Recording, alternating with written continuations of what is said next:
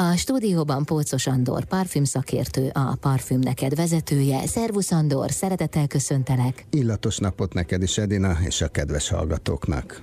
Andor, lassan itt a nyár. Az emberek szívesen útra kelnek ilyenkor, és hát örömmel fogadják be a különböző országok hangulatát.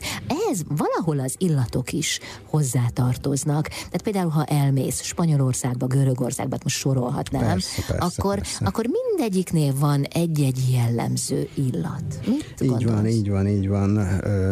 Akár elmész egy, egy, egy üzlet mellett, a, a, ami illatszerrel foglalkozik, egyszerűen megtorpansz, mert annyira kellemes illat elegy tódul ki az utcára is, hogy egyszerűen hívogat.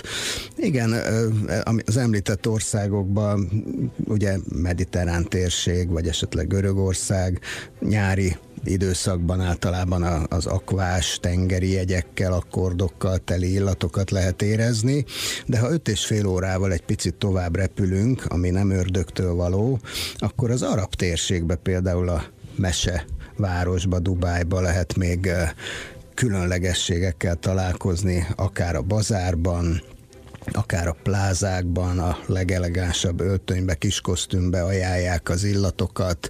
Ö, egyszerűen nem szabad kihagyni, oda kell állni, elfogadni azt az illatsíkot, vagy hogy fújjanak a kezedre, mert úgy gondolom, hogy egy olyan ország, ahol a vízi csúszdán fölfele csúszol, én úgy gondolom, az is egy érdekes, meg a plázába, ugye kint 40 fok van, pingvinekkel találkozol, vagy sielhetsz, abszurd, egyszerűen tényleg mesevilág, és bizony az illatok is nagyon különlegesek. De mégis mi jellemzi őket? Én úgy gondolom, hogy, hogy, hogy az a misztikum, ami, ami egy autentikusan felöltözött arab hölgy vagy férfi varázsát kelti a magyar emberbe.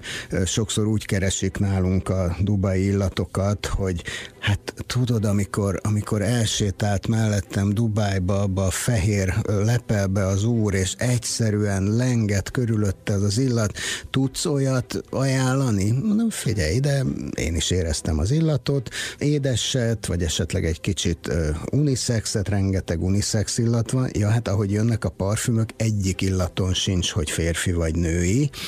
Ez a jellemző trend, hogy nem határozzák?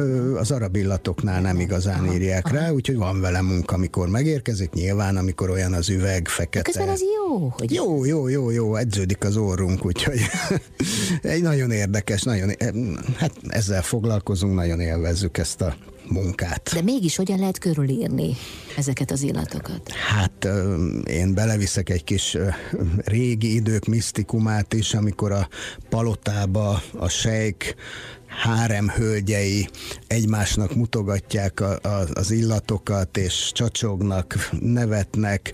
Hát benne van bizony az érzékiség, erotikát közvetít, titokzatos, bódító illatokat lehet találni. Ebben én úgy gondolom, hogy a misztikum az egy jó jelző rá. Aha. A misztikum és a nyár, Hát a nyár az, az végre, végre. ami végre itt lesz. Nagyon szépen köszönöm, Andor. Megtiszteltél, Edina, köszönöm a beszélgetést.